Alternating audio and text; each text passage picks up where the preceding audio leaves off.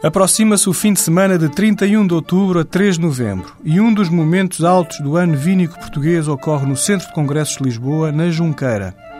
O encontro com o vinho e sabores junta 220 produtores e dá a provar mais de 1.500 produtos de Portugal e do estrangeiro. Este ano, a melhor gastronomia portuguesa serve-se à mesa do evento Gosto de Lisboa. Com preços simpáticos, pode apreciar a comida de 10 grandes restaurantes da capital sem sair do centro de congressos. Sempre muito concorridas, as sessões especiais contam com duas interessantes provas verticais, nas quais uma só marca de vinho é provada em várias colheitas diferentes.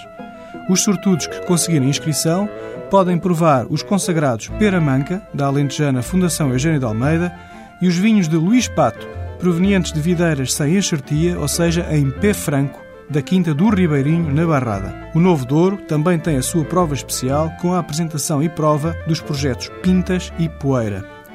Em ano de centenário, quem gosta de vinhos do Dão pode provar e dialogar com os responsáveis de uma das quintas pioneiras da refundação desta histórica região beirã.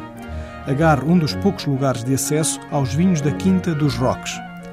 Para vinho diário, prove o tinto Kopke, um Douro Doc de 2006 numa data especial de calendário, prove a Toriga Nacional da Quinta dos Roques, um Dão Doc Tinto de 2005. Até para a semana com outros vinhos.